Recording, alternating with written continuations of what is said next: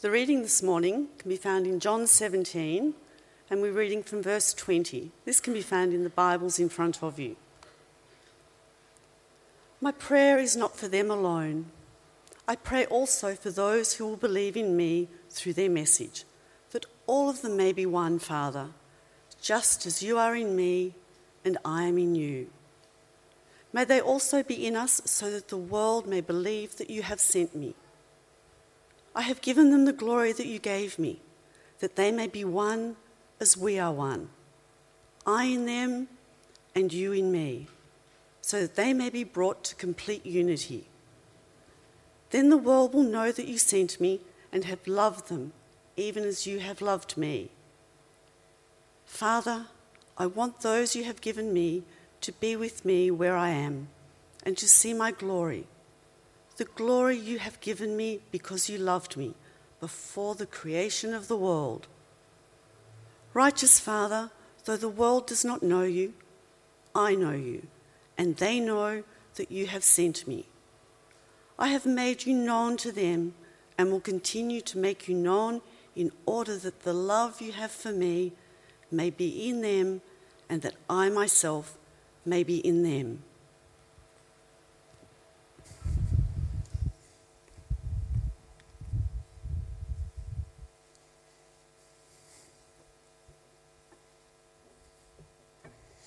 Good morning, everyone. Great to see you here. Let me just get myself organised and then we will pray and we'll start. Let's pray. Heavenly Father, we do thank you we can be here today. We thank you for the light and life that comes from your word. And as we continue to reflect on this amazing prayer, Father, I pray that you would make us as one. And we pray this in Jesus' name. Amen. Well, you don't have to live long in any Western country to know that when it comes to churches, there's a lot of options available. Now, I did find this uh, quite amusing. If you go to Wales, I can't pronounce the town, but it's on Cross Street. Uh, it's one of those Welsh names that goes on forever and is quite undecipherable to me, but I'm sure the Welsh find great ease. What struck me though was literally three churches built next door to each other. And what you can see there is on the left, the Methodist church, in the middle, there's an independent church, and on the right, there's a Reformed church.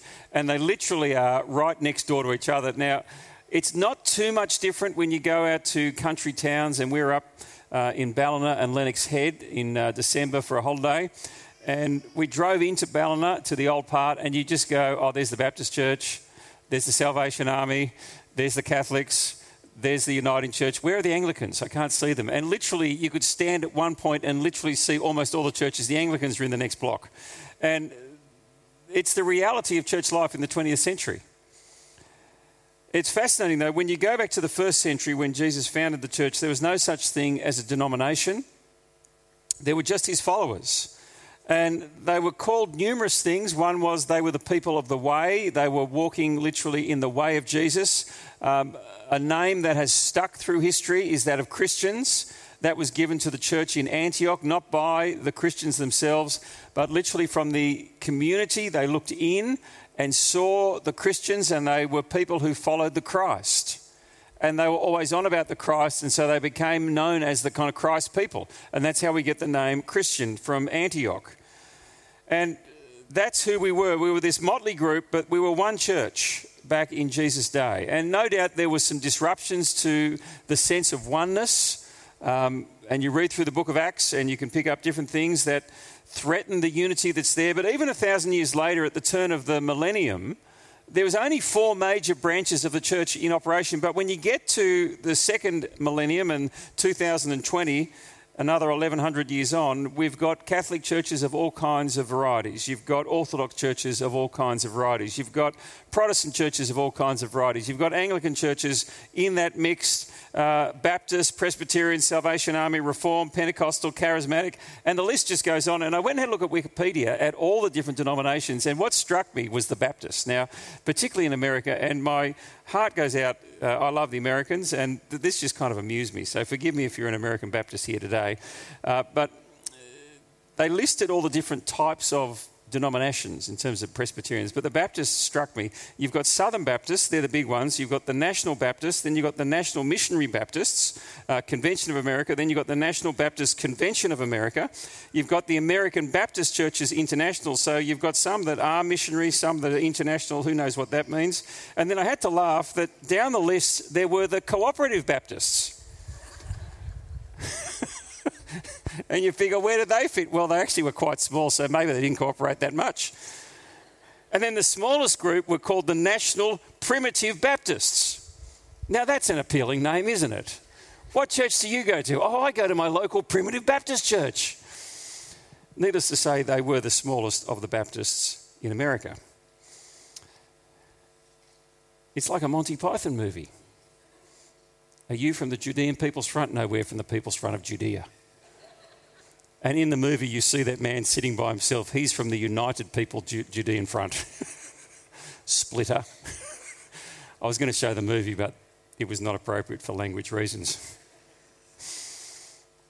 And I start this way because it is bizarre at one level. And you come to this chapter, chapter 17, and this particular section of the prayer Jesus has prayed for himself, he's prayed for his disciples, and now he prays for all those who will come to believe in him through the preaching of the gospel. In other words, the church today. And if I could ask you a question, if you were to pick one thing to pray for the church, what would it be? Just think, what, what's one thing you think we really need to pray for the church? Because apparently, Jesus thinks it's unity. Because it's interesting, he's prayed for himself as he approaches the cross, he's prayed for his disciples who are there with him. And Scott spoke so well last week about that. Now he prays for those who will believe as a result of the message of those who are gathered with him. And he simply says in verse 21 that all of them may be one. He wants us, the church, to be one. In other words, to be unified, and yet from a surface look, in today's society, the church appears to be exactly the opposite, hopelessly divided at times, bickering on occasions. But unity, when you think about all the denominations, is not a word or a description that often comes to mind. And yet, I think all of us would say, well, we don't want to be part of a disunified church. And I know people have been part of that, and it's not a pleasant experience. And I want to ask the question really what does church unity actually mean this morning as we think about Jesus' prayer here for us to be one? And I've got three things I want to go through, and I do want to acknowledge Nathan's preaching on this tonight. It'll be a great message, let me tell you, if you've got the energy to come back at night. And uh, thanks to Nathan for his thoughts. Also, um, Tim Keller has got some really helpful things to say on this. And I just want to give three points. What is church unity? Why is it important? And how is it to be expressed? Firstly, what is church unity? And you can't think about church unity without thinking about that kind of difficult theological topic which we call the Trinity.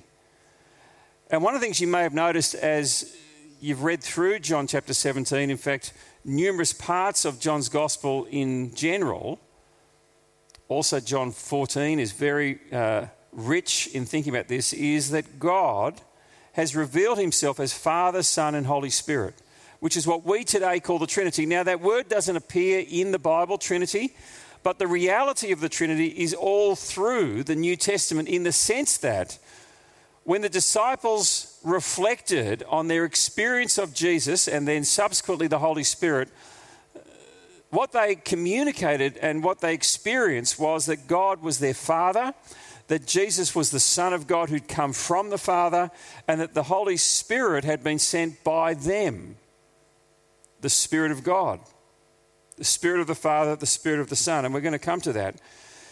And I say that because in thinking about church unity and what it is, if I can put it in very simple ways to start with, church unity is a reflection of the reality of who God is. Now, I'm going to unpack that for us.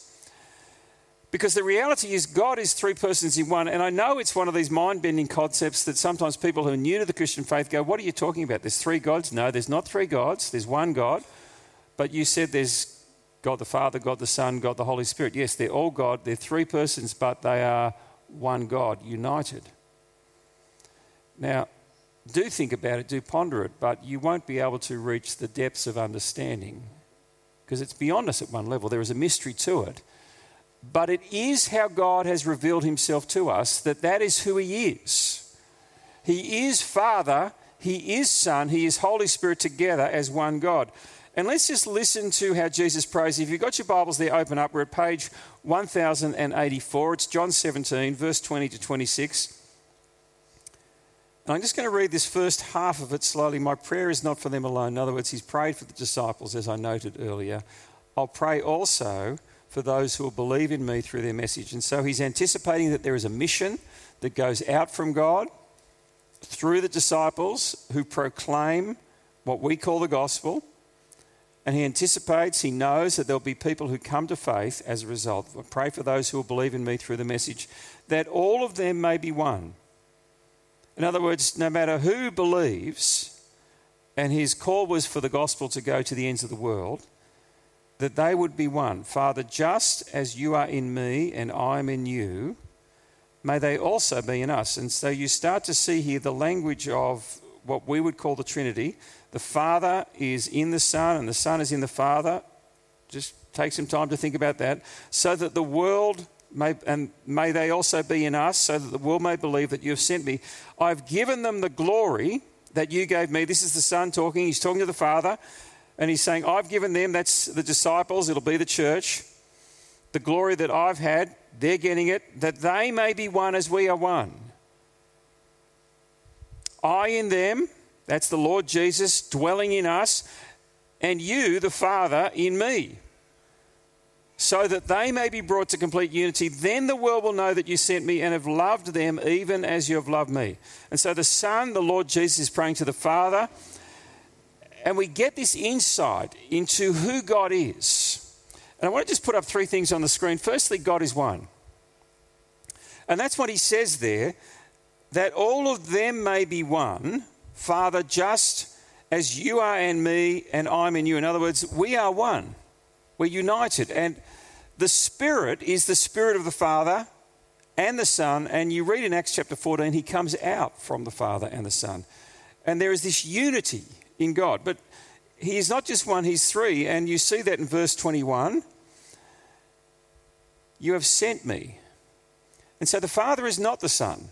The Father sends the Son. The Son does not send the Father. It's not a reciprocal relationship at that level. There's a difference to it. And there's a differentiation between the Father and the Son. The Father sends the Son. John 14, 26, the Holy Spirit, Jesus said, whom the Father will send in my name. And so the Spirit, as I said, comes from the Father in the name of the Son. And so you have this differentiation within God of Father, Son, and Holy Spirit. And so the very simple language has been historically, he is three in one. And so, what you see here, and this is very important as we think about church unity, there is a oneness and a diversity at the very heart of who God is. But the thing to note, and this is a very important thing to note, is at the heart of God, what you see is relationship.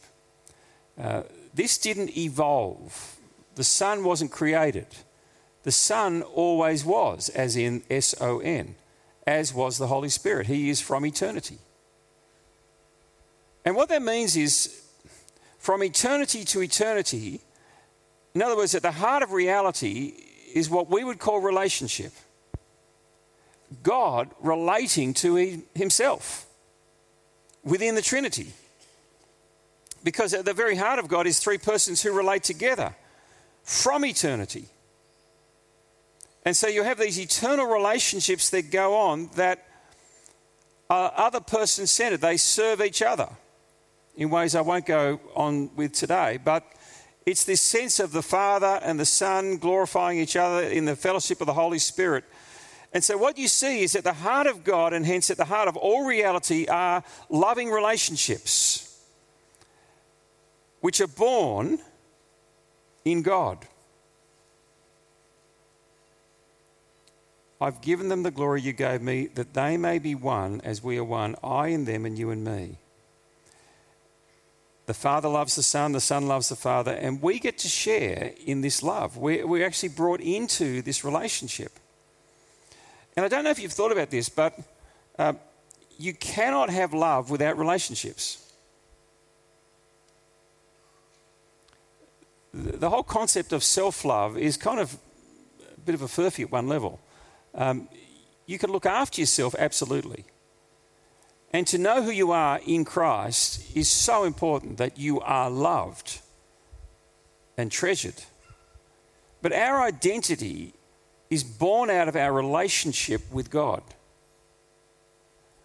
And so, absolutely, if you're here today, you are valuable and you should see yourself that way as a valued person and a loved person. But that value comes out of the relationship that you're in. Because love does not happen in a vacuum, it happens in the context of a relationship. And without someone else to love, you cannot love. Because love is the service of others. And when you stop and reflect on who God is, you see love in the service of others at the very center of reality. And so the notion that was born out of um, French existentialism that, you know, express yourself, freedom, uh, liberty, and that you find yourself through your own activity and your own self expression, and that the primary objective of life is self expression, is actually against reality. It's why it will only ever end in a sense of meaninglessness because you see, meaning is found through relationship and through relating and serving and being known and being served. And so, what you see is this at the heart of reality is that the church is called into this relationship with God, and we are united with Him. We are one with Him. And just as God is three persons who are diverse Father, Son, Holy Spirit we are united as this diverse group. And we exist in community.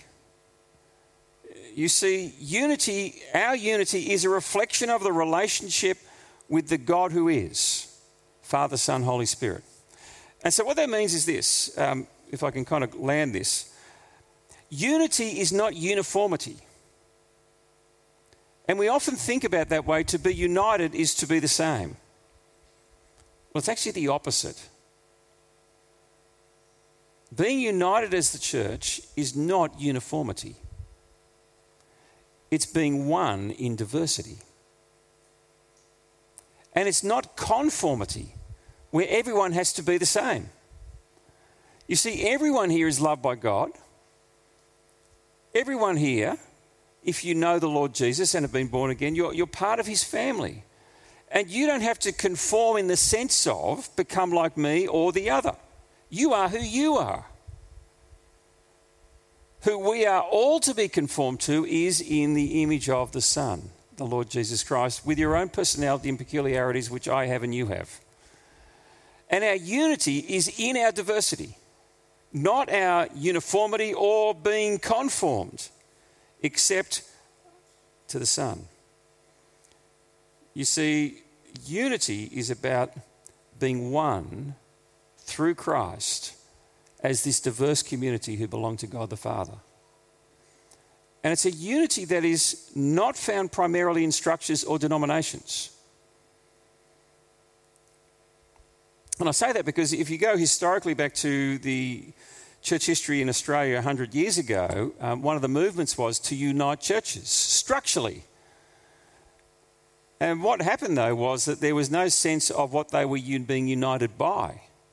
It was just, uh, if I can say in a general sense, we're Christian, but they had all sorts of different ideas about what that meant. And that's the story of the Uniting Church. And it's got different issues because of that. I won't go into it. But our unity is not primarily structural or denominational. Our unity is actually from the gospel that no matter where we've come from, We've been united with Him. We are in Christ through the gospel. We're born again. We know the grace of our Lord Jesus Christ. We as a result, are brothers and sisters in Christ, regardless of our background. Someone said to me when I first came here, and I'm not having a go at the Liberal Party at this, but said, Church is the Liberal Party at worship. And I remember thinking, no, it's not. Um, when we come here, we don't come as Liberal Party or Labor Party. And it's interesting, when I went to my old church in Wollongong, it was the opposite. they thought you couldn't be Christian and be Liberal Party voter. So it's just fascinating reality. Um, our unity is not in, if I can say, our backgrounds. And whether we're rich or poor, or liberal or green, or independent or Labor, and let me just say, there are reasons why you could be any one of those from a Christian point of view. And there will be reasons why you wouldn't want to be any one of those from a Christian point of view. That's not what our unity is in. And it's regardless of our economic status or our racial status or our ethnicity or our language or whatever. The beautiful thing about the church is its diversity that finds its unity in Christ, that flows out of the reality of who God is Father, Son, Holy Spirit, and their beautiful, perfect love for each other. It's a unity found in the gospel in our common belief, a united belief about God that He is Father, Son, and Holy Spirit. It's our common united belief about the scriptures that they are our authority. That's how, that's how, God speaks to us. It's our common belief or unity about believing who we are, that we are broken and fallen. And why there should not be shame here, but the church is a place of restoration and healing and forgiveness. It's our common united belief about the power of the gospel to bring healing and hope and forgiveness and salvation to anyone who will come. It's a unity found in the gospel. And it's got nothing to do with denominations or structures. And it's all to do with who God is and how He draws us into His community. And we find unity in that. And so the obvious question comes well, if we're so united through the gospel, why are there so many different denominations? Let me say that's a very good question. There's historical reasons for it. The church has spread across the world. And many of the different churches are national different groupings of similar groupings, if I can put it that way. And there's a rightness about, if I can say, uh, here in Australia, we have our independence from the church in England where we first started. There's a rightness that uh, we do not try and control the church in Africa, though we may have had mission involvement in it being established. And so some of it is national, but there's other reasons where, if I can say, historically they've been called secondary issues that Christians have divided on. And there's a reality to that, that because of church leadership structures, some have thought, yes, we want to have bishops. Others have said, no, we don't want to have bishops. Doesn't really worry me, but I've got bishops. Pray for them. They're good people. And we have good bishops.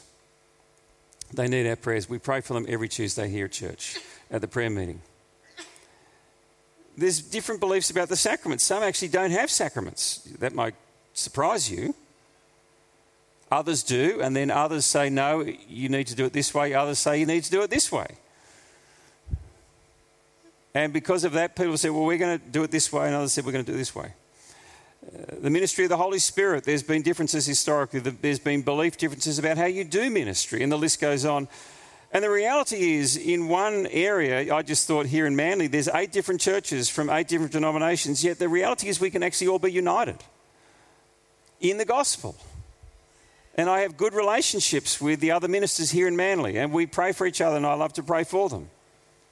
And we get on well because there's something greater that unites our differences, which is the gospel. And we can work together and pray together as needed.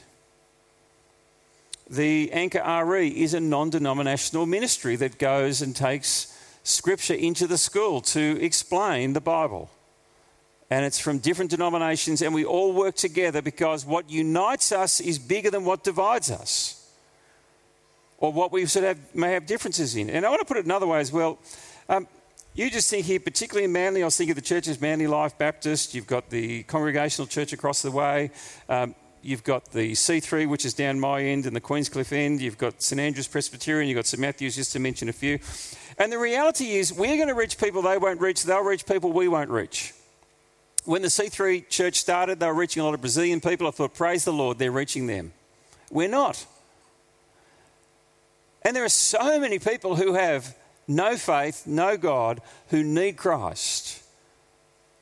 There is a diversity of churches that actually are working for the same cause to see the kingdom of God grow. And so I have no problems with denominations, but it's actually not where our unity is found. It's found in the gospel. And that's what unites us, and that's what we must protect. Because we must never change the gospel. And while there will be different bits and pieces where we have some differences, it's actually the gospel and our understanding of God through the gospel and the scriptures that bring us together. And that is the boundary of unity, the gospel. Now, why is church unity so important? It's a good question. And it's very obvious from the passage. Have a look at verse 21 again. That's just one uh, part. He says it, he says it a couple of times. May they also be in us that the world may believe that you've sent me. And I was listening to Tim Keller on this point, and he's got this beautiful phrase. He says, Unless the world sees a church that is unexplainably united and loving, it probably won't believe its truth claims. And let me just unpack that. What he's saying is there should be a miraculous quality about the unity that is unseen outside in terms of church uh, community groups. And I'm sure many of us are part of community groups. What they typically are are people who gather together of one kind and one flavour. And there's nothing wrong with that. Let me just say that. They're very helpful and they provide friendship, community, activity, all sorts of things. Great thing. Not bagging in any way. What is uncommon though is when you see a community that is so diverse that it makes no sense. That Liberal and Labor people are there together, loving each other that rich and poor are there together, loving each other. That black and white are there together, loving each other. That sporty and cultural nerds are there together, loving each other. And you just think about all the different lines that we divide on, old and young together, loving each other. It's one of the reasons I don't like calling Night Church a youth service. Old people are welcome and they love having them there let me just say, at night, I am old, okay?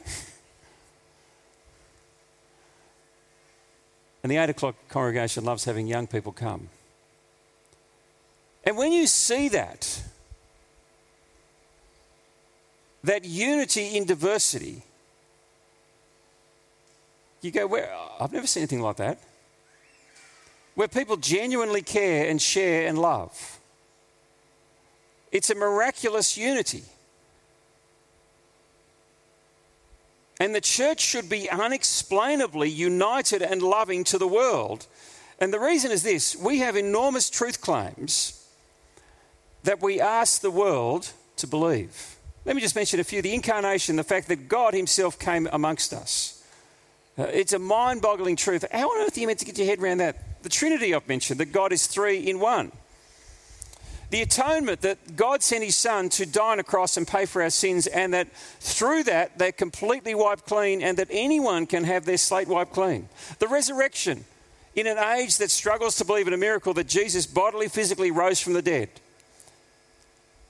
That there is a moral order to this world which absolutely is under threat and challenge. In a world that says, no, do whatever you want. And we say, actually, no, there's an ordering to how this world works in terms of relationships, morality, ethics let alone the fact that we're saying Jesus will bodily, physically return one day to judge the living and the dead, and that there is a heaven, and yes, there is a hell. These are enormous claims. That when the church is bickering and exclusive and backbiting and unwelcome and ungodly and greedy and divisive, and you just add your list of divisive, ununiting comments that you can think of. What we do is we make Jesus ugly to the world. So the world goes, oh, yeah, I know they say these things, but just look at them. They can't really believe it because of the way they behave. But when they encounter a community that actually is the opposite, that they come in and they go, well, I've never seen anything like this. The way they care, the way they share, the way there's an honesty and a vulnerability, the way rich and poor, black and white, old and young are together. One of the most beautiful moments for me uh, was early on in my church life here, and I've, I've had many, but uh, I just thought this is a good illustration for today. Uh, one of our night church guys, Jimmy Roger, who was integral in setting up the soup kitchen, got married, and I had the privilege of being involved in the marriage. It was kind of uh, it was a ridiculous marriage. 350 people here. It was a who's who of kind of stuff, and all these kind of people of name. And I remember Kamal. He was the MC at the wedding. and on the day, Jimmy had invited all the people from Soup Kitchen to come to the wedding. And one of our church members was a guy called Noel Clark, who has died and gone to be with the Lord. He was homeless. And I, am not wanting to be rude or disrespectful in talking about Noel, but you looked at him and you could smell and see that he was homeless. And he would sit up the back every week. He'd often come twice on a Sunday. And Jimmy asked Noel to the wedding to come to the service. And my wife was up on the back door and Noel came in. And everyone's dressed up to the nines for this wedding. And the welcomers who weren't aware of this wanted to toss him out. And my wife said, No, Noel is invited. And they were really good. They said, Oh, great, okay. And they got him a seat. And he came in. And I thought, This is what we're talking about. It wouldn't happen anywhere else. Because there was a unity there that was transcending the normal barriers that are in place in our society. And it was expressed in him coming. And Jimmy was so delighted that he was there, along with some of the others from Soup Kitchen, to witness his wedding. And he absolutely wanted him to be here. So, how is it to be expressed?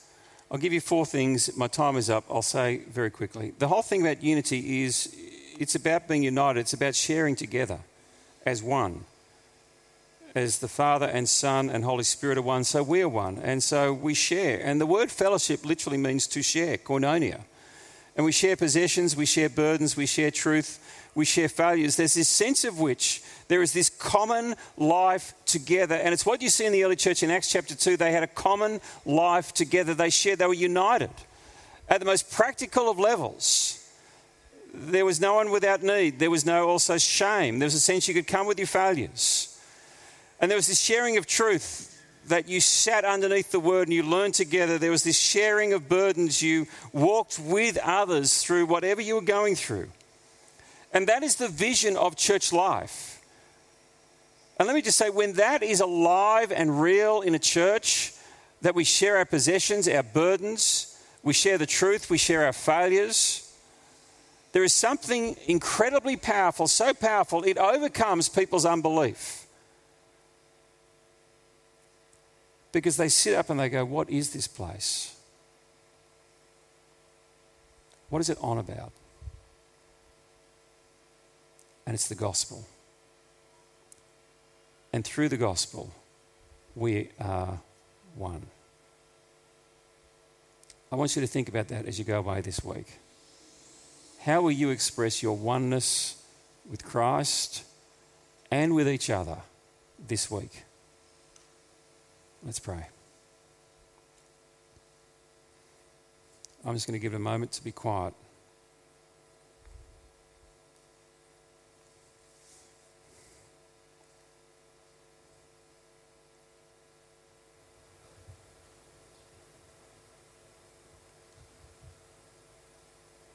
Heavenly Father, we, we all come here broken from different backgrounds, different experiences. And Father, we lay them down before you, knowing that before you, it's only in Christ that we find our identity, our meaning, our life. We are your children. And may we express that reality in our common life together. That we are one, just as you are one. And I pray this week that all of us would have a moment, an opportunity to express that unique unity we have with those who are different to us by caring, by sharing, by giving, by listening, by loving, by being part of a community that is one. In Jesus' name we pray. Amen.